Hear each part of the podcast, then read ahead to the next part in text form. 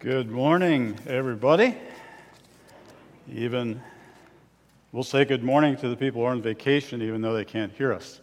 Although maybe they're tuned in, so that would be good. If you're out there, we welcome you to our service.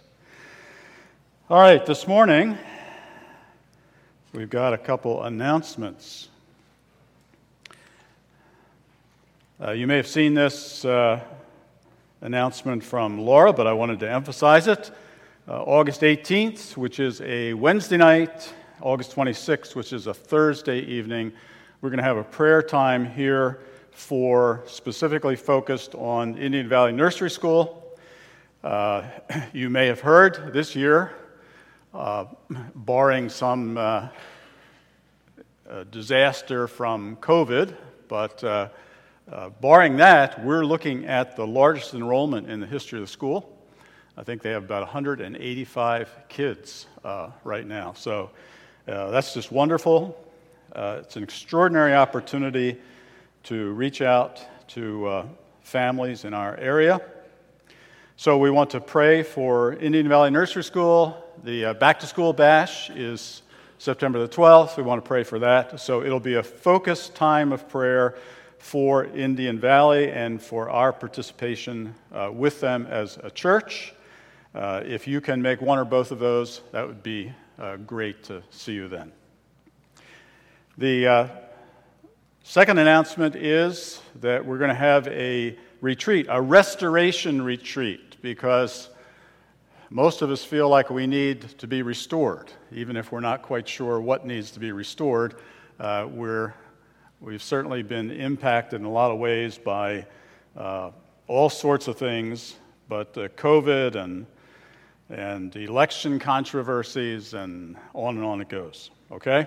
So Christine has done retreats for us before, although it's been a couple years, I guess, already, huh?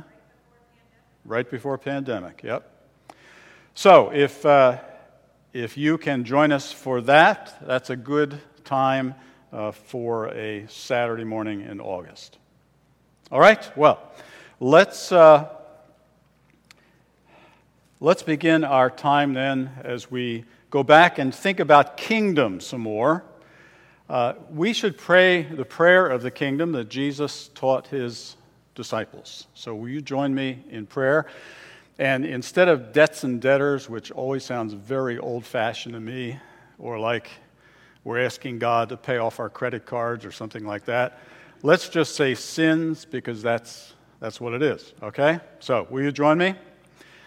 Our Father, who art in heaven, hallowed be thy name. Thy kingdom come, thy will be done on earth as it is in heaven. Give us this day our daily bread, and forgive us our sins as we forgive those who sin against us. And lead us not into temptation, but deliver us from evil. For thine is the kingdom, and the power, and the glory forever. Amen. Amen. Now, part of what we want to talk about today is a little bit of back history here. You know, I grew up in churches where we wouldn't pray that prayer. And there was a reason for that. And part of what we want to do today is help you to understand that hesitancy that we had. It might even have been true of Grace Bible Church, but I don't know the ancient history. We'd have to talk to Bob and Mildred or some of the rest of you who were here along the way.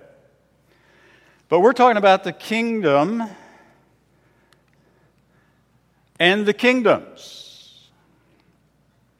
We're talking about the kingdom of God, which, as we've noted, is marked by righteousness and love and joy and peace and truth. And you could go on and create an even bigger picture, but those are fundamental ideas, right? And we've seen a little bit already that the kingdom of God comes into the world in the midst of other kingdoms. So we talked about the kingdom of politics, and that got a few people stirred up. When the kingdom of God comes, it always stirs things up, right? So, but there's the kingdom of politics, and we've noted that the kingdom of politics has got its own distinctive qualities, and a few that stand out to me are fear, anger, contempt, and lies. I was walking the other day, and I walked past a workman who had a radio on. And I didn't really stop to talk at all. I just walked past, and as I was walking past, I realized it was a phone-in talk show. And the host of the show was inviting people to call in. And this is what he said. He said, call in, we want to hear from you. We want to hear what makes you afraid and what makes you angry. And I thought, well, that's great, huh? How about an hour or two every day on what makes you afraid and angry? As if you don't have enough stuff yourself, you can share in other people's fear and anger. Well, that's part of the kingdoms of the world. Or there's the kingdom of pleasure. Now, that's a big one in America. We'd probably say in Western civilization, because much of the rest of the world is so poor, they don't spend much time thinking about pleasure the way we do, because, they're trying to survive. But pleasure is certainly a kingdom. And it has its own qualities that it emphasizes, particularly lust and excess. The kingdom of pleasure, that's particularly the kingdom of addictions, right? It's so widespread. And addiction is about power over people. As we'll see, kingdoms are about power. Or there's, how about the kingdom of consumerism? Again, that's particularly a Western problem, because that's largely where the wealth is. And the kingdom of consumerism, well, what's there? Especially envy and greed. I need more, and I resent the fact that you may have more than me. So this is a little bit about kingdom and kingdoms. And what we've been trying to say is that the kingdom of God is the other way. We know all these other ways. We've functioned to some extent in our lives in all of those kingdoms. And we know how they shape our lives. But then we're exposed to the kingdom of God, and we hear the invitation of Jesus to become like a little child and enter into this kingdom that he has brought. And we step into that kingdom, and immediately we sense that there's now conflict within us, because these kingdoms are in conflict with the kingdom of God. And so now that kingdom becomes internalized.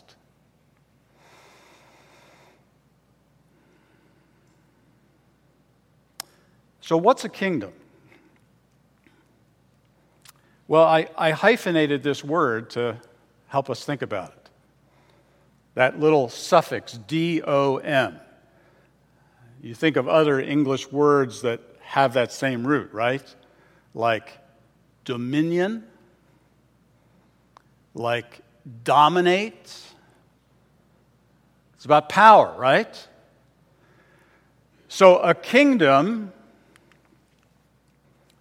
is a sphere of power or dominion that's ruled by a king. I mean, that's the simplest way to think about it.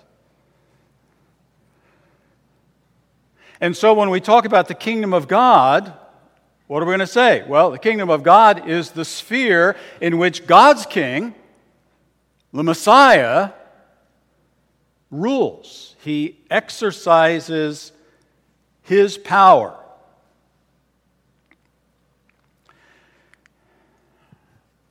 And here's what I want you to see, and maybe you already know it, but maybe, like me, years ago, you're actually surprised at this. That the kingdom is the central theme of the life and ministry of Jesus. You see that especially in the first three Gospels, Matthew, Mark, and Luke. If you just take a concordance and look up kingdom, you will find Jesus over and over again trying to teach his disciples about the kingdom of God, or the kingdom of the heavens, as it's sometimes called. This is the central theme of the life and ministry of Jesus. Now, here's a little history lesson. I grew up in churches where we had an understanding of the Bible that said that the kingdom was not something that Christians needed to be concerned about. And the reason behind that was the idea that God works in different ways in different periods of time, and that kingdom is the way God worked, and indeed will work one day, that was part of the theory, with the Jewish people. And so the way we understood it was that Jesus came and presented his teachings on the kingdom and offered to be Israel's king. But after 3 years, Israel rejected the king and crucified him. And so what God did was he took what we might call plan A and he put it on the back burner, and good thing he had plan B, which was what we call the church age. And, you know, people pointed out, Jesus, in his earthly ministry, he hardly ever talked about the church. What, 3 times? In 4 Gospels, only mentioned in Matthew. So Jesus wasn't interested in the church. That's the way we understood it. He was interested in the kingdom because he was talking to the Jewish people. But now, they've rejected the kingdom. Kingdom gets put on the back burner. One day, that was our understanding, one day the kingdom will come back again when the Jewish people turn in faith to Jesus. Then the kingdom will be set up. And then the teachings of Jesus in the Gospels will actually come into play. So we didn't spend any time with the Sermon on the Mount. You know, the heart of Jesus' teaching on the kingdom is the Sermon on the Mount. We didn't spend any time with it because that was reading somebody else's mail. We went to the Gospels because the real program for this age begins only after the resurrection of Jesus. That's the way we understood it. So when I started going to seminary, that's when I first got exposed to this, I realized that there was a whole move in the 20th century for Christian scholarship to refocus on Jesus' teaching of the kingdom. And it hit the evangelical world right about mid-century, which was about a little bit after that when I started going to school. And so my lifetime has kind of coincided with evangelical Christians rediscovering kingdom teaching. It's been very, very exciting. It's the central theme, even though in the churches I grew up in, we heard almost nothing about the kingdom except that it was for somebody else. Now, all that to say that the Apostle Paul, who we focused on so strongly in our churches, because that's That's where the church teaching came about, right? The fact is that the Apostle Paul understood exactly what Jesus was about in regard to the kingdom teaching. And so here's where I want to focus our attention a little bit today. 2 Corinthians 12, one verse, and then a couple verses from the last chapter, 13. Chapter 12, Paul has this long list of things he suffered for the sake of the testimony of Jesus. He says, "For Christ's sake I delight in weaknesses, in insults, in hardships, in persecutions, in difficulties, for when I am weak, then I am strong. On my return, I will not spare those who sinned earlier or any of the others, since you are demanding proof that Christ is speaking through me. He is not weak in dealing with you, but is powerful among you. For to be sure, he was crucified in weakness, yet he lives by God's power. Likewise, we're weak in him, yet by God's power we will live with him in our dealing with you."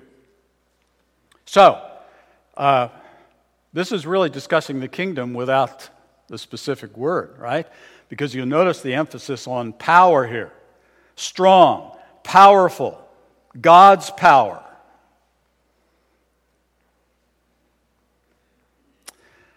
So we need to think about this. The kingdom is the sphere in which the Messiah exercises power.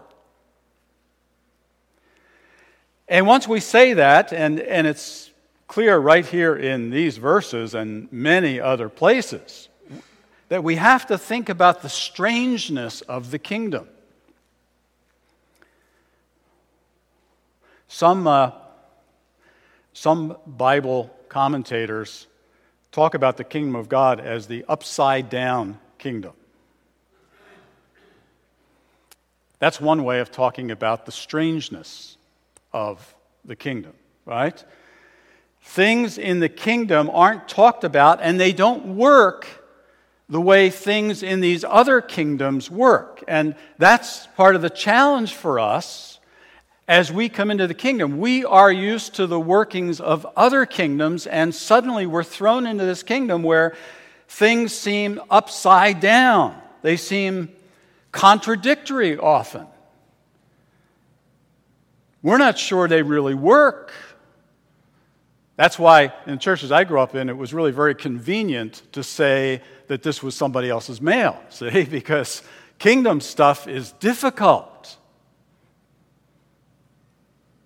almost nonsensical. How do you take it seriously? And in fact, many Christians even do not take the kingdom teaching seriously. So Jesus says, for example, in the Sermon on the Mount, "Blessed are the meek, for they will inherit the earth." And we say, "I don't think so." No. We would say, "Woe to the meek, for they don't inherit anything except abuse. They get taken advantage. They get run over. They finish last. That's what happens to the meek." This is just pie in the sky stuff. Blessed are the meek. And, you know, you can go and take that right on through the Sermon on the Mount. It's upside down. Jesus says, "Don't think in my kingdom that I've come to bring peace. I've not come to bring peace. I've come to bring a sword." We say, "Okay, I understand the sword." The disciples understood the sword, right? That's why Peter whacked off the servant of the high priest's ear. Sure, we understand that. And then, but then Jesus turns around and he says, "Pray for your enemies. Do good to those who abuse you." What? That doesn't make any sense. And so this kingdom is strange to us, and we really have to work first to understand it, but then once we understand it, then the real challenge comes is trying to live in line with what it says, what Jesus says. Now, part of that, then, is this new understanding of power. The kingdom is where the king exercises his power, but the power is strange.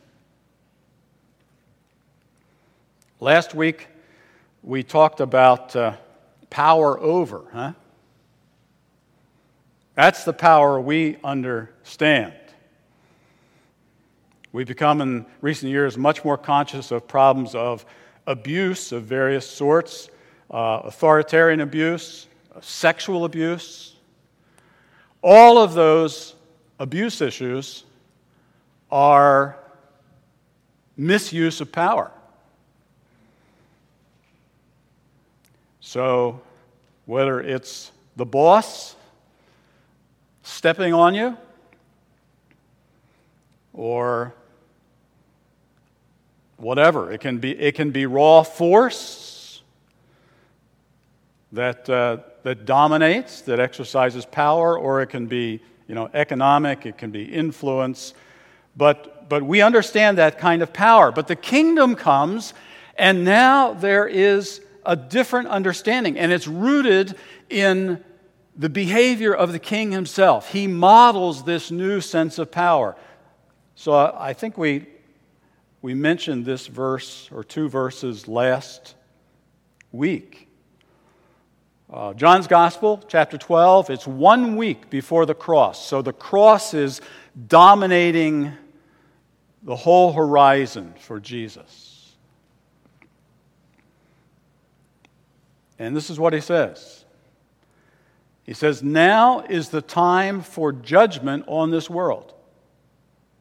Now the prince of this world will be driven out." That's power, right? The prince of the world is the one who offers power to Jesus in that second temptation in Luke chapter 4. "Now the prince of this world will be driven out. But I, when I am lifted up from the earth, will draw all men to myself." And verse 33, John adds a little comment. He says, Jesus said these things to indicate what kind of death he was going to die. In other words, this is looking ahead and interpreting for the disciples what the cross is going to mean. The cross is going to mean the casting out of the one who has power in this world. And it's going to take place by the king sacrificing his life. Or say it this way, it's going to come about by allowing the prince of this world to dominate the king, the Messiah. How strange, huh?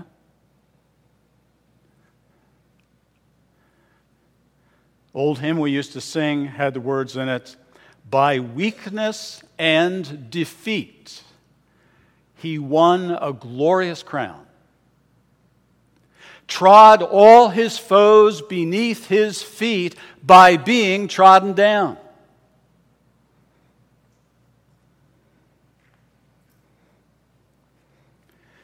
And so what we have to say is this, that kingdom power is cruciform.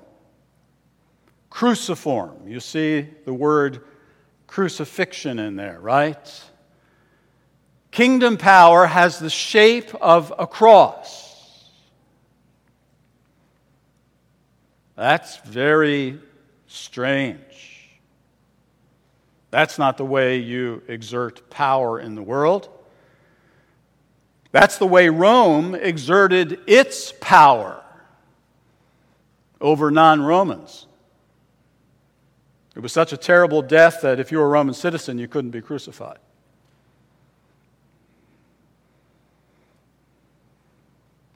Now, Paul gets this in that passage we just read in 2 Corinthians, where he talks about weakness and power. You notice that going back and forth. And he roots it in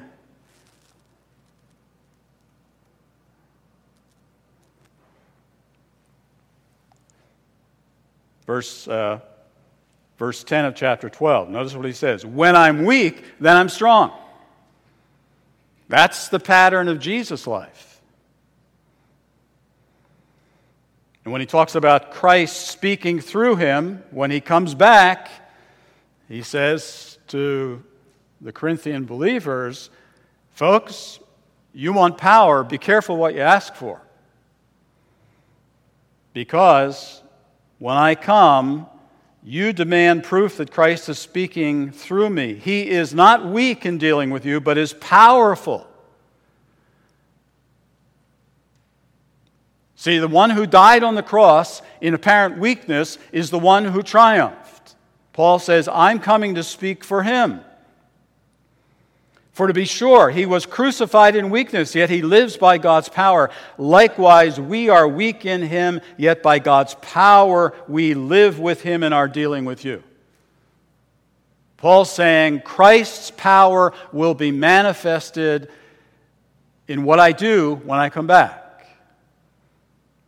And I might look like a poor speaker and all the rest. He says that elsewhere in 2 Corinthians, but he says, no, when I come, I will come in the power of Christ.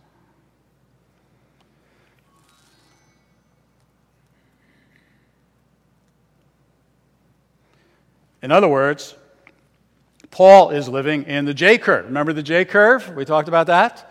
The Jesus curve. It's that J shape in which Jesus goes into death, is buried, and then rises again in the power of God. And that theme is all through the New Testament. And Paul has interpreted it well. And he sees his own life patterned after the life of Jesus. So Paul suffers with weaknesses. That's 2 Corinthians. These weaknesses are like, we could call them mini deaths. Right? That Paul suffers. So Paul suffers in weakness that takes him into a kind of spiritual dying. But in the midst of that, Paul experiences the power of Christ, the power of resurrection. So that's at the heart of the kingdom, see? It's this strange understanding of power. That the kingdom of God rules. Christ rules as the crucified, risen Lord. And we share in the power of the kingdom as we experience, in various ways, death in ourselves, weakness in ourselves, so that Christ's power might be manifested in us. But there is in all of this a chronic temptation. It's that same temptation we talked about in Luke 4, remember? The devil gives Jesus this vision of all the kingdoms of the world and all their power and all their glory, and he says, you can have this because after all, you're God's son. God loves you, and he's made all these promises to you. You can have it. And you can have it with a shortcut. You don't have to go to the cross. All you have to do is acknowledge my power in this world. Because I can give you this. And we saw how that temptation recurred in Jesus' life right up to the cross.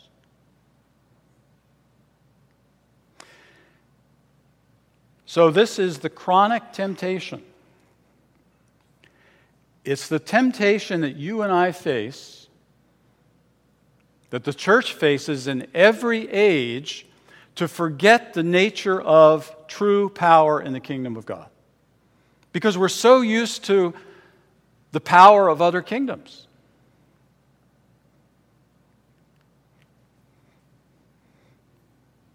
We looked a little bit at Jesus before the Roman governor Pilate. I mean, there's the crux of it.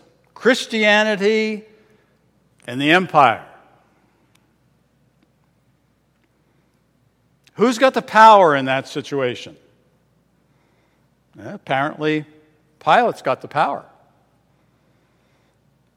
Don't you know, he says to Jesus, that I have the power to crucify you? Now, Jesus contested that immediately, didn't he? But there's the confrontation. The power of Rome, which is the power of Babylon and Media Persia and Greece and Egypt and America. I mean, we understand empire, don't we? And then there's the kingdom, where the king is bound, where he's crucified in weakness. And the temptation for the church has always been that we forget that confrontation and we say, well, you know, Pilate's got a point.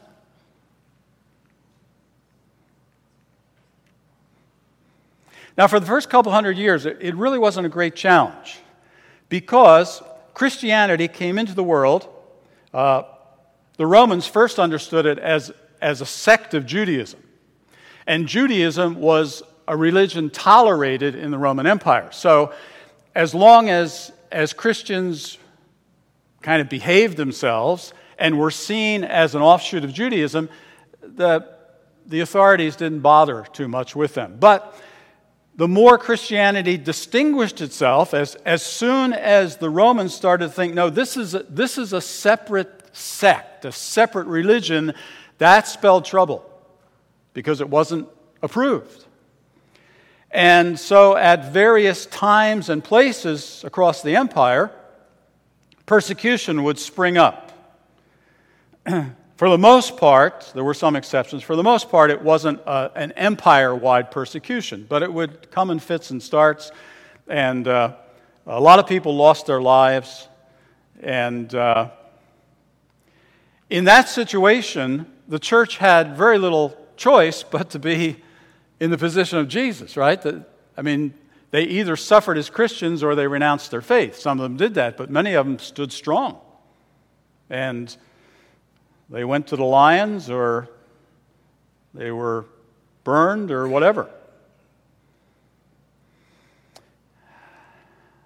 But then, things started to change. Already in the 3rd century, the church was growing so much in the empire that some of the theologians and leaders in the church started to think, well, is it possible? What happens if the empire actually turns Christian? What happens if the emperor himself would become a Christian? Wouldn't that be cool? They didn't say cool, but you get the idea. And you know what? It actually happened. The general Constantine, who was one of a couple of generals vying for control of the empire, in 312, Constantine marches to Rome, and they fight the battle of the Milvian Bridge. And according to the tradition, the night before, Constantine has a vision. He has a vision of a cross, and on the cross is inscribed the words, In hoc signo vinces, in this sign conquer, a cross. And Constantine, who's a pretty sharp guy, he knows that this growing movement of Christianity in the empire is significant, and he has this vision, and the result is they put the key row on the Roman standards, and they march off, and doggone it, they win. And Constantine ends up as top dog. And it's not very long, like 2 years, and there's an edict of toleration which makes Christianity acceptable across the empire. Persecution ends. And then it's not too long after that that the money starts to flow, because the emperor is supporting the Christians. They get money to build and so forth, and they do. And then you actually get to a point where Christianity isn't just tolerated, it becomes the religion of the empire. And you get what was called Christendom. Notice the power again, right? Christendom is the realm in which Christians, the church, has power. You say, well, ever since Jesus died and rose again, churches had power. But this is the other kind of power, isn't it? This is the power that says, if you're not a Christian, you better become one. Because our friend the emperor has put the weight of empire behind the church. Now this, friends, is a dangerous alliance. Kenneth Scott LaTourette, for 40 years, was professor of missions at Yale University. Wrote a number of big tomes, but saw this past week in his History of Christianity. He's talking about the various threats that the church experienced in the early centuries. And he talks about various types of false teaching and all the rest. But after that, this is what he says. What in many ways proved the menace which was most nearly disastrous, more so than false teaching and heresy, was that presented by the kind of power on which the Roman Empire was founded. Power over, right? A kind of power which was in complete contradiction to that seen in the cross. From the very beginning, pride of place and the desire for control in the Christian community were chronic temptations. Chronic meaning over and over, right? This is what we want. It was true in the early centuries, and it continues to be temptation right down to the present, the desire to control, to dominate, to use power over others to get what we think is good or right or beneficial. LaTourette says it was in complete contradiction to the kind of power seen in the cross. So, if you know a little bit about church history, you can think about some of those things that happened. Think about the Crusades in the Middle Ages, where the popes recruited armies to go and save Jerusalem from the Muslim hordes. Didn't they go to help Constantinople and ended up sacking the city? Crazy stuff. Christendom. Huh? Or think about somewhat later as various reform groups began to pop up in Roman Catholic countries, area called the Holy Roman Empire. Think about that, Holy Roman Empire. And how does the church combat what they perceived as false teaching? The Inquisition, where you use force to torture heretics or Jews.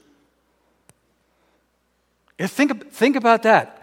Christian-sponsored pogroms against the Jews that recur throughout the history of Europe. Christendom.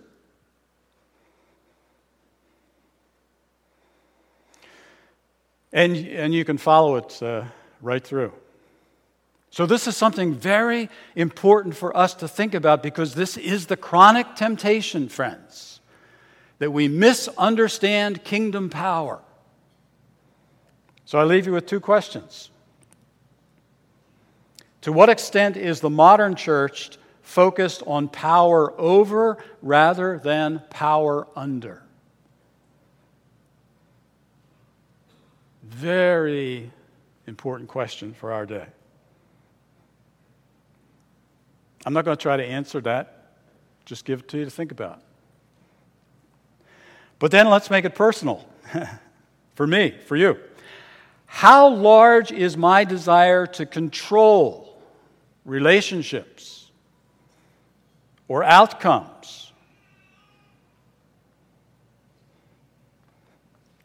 See, the control that Christendom wants to exercise is just a magnification of what I want to do in my own heart. I want to dominate. I want to get my way. I want Dave's kingdom. Dave's kingdom is preferable to the kingdom of God on most days of the week. And so I have to ask this question. What about in my relationships with family, my spouse, my church? Am I willing to be weak so that the Spirit of the risen Jesus can work powerfully in me, or do I have a better idea? How does that work out for you in your life? We are called to this strange, different kingdom. Our King was crucified in weakness, that he might be raised up by the power of God. And his life is a pattern that calls us to follow. Let's pray.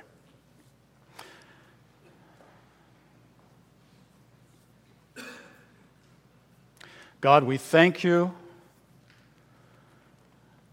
for Jesus, your Son, for his total commitment to doing your will, even at the cost of sacrificing himself.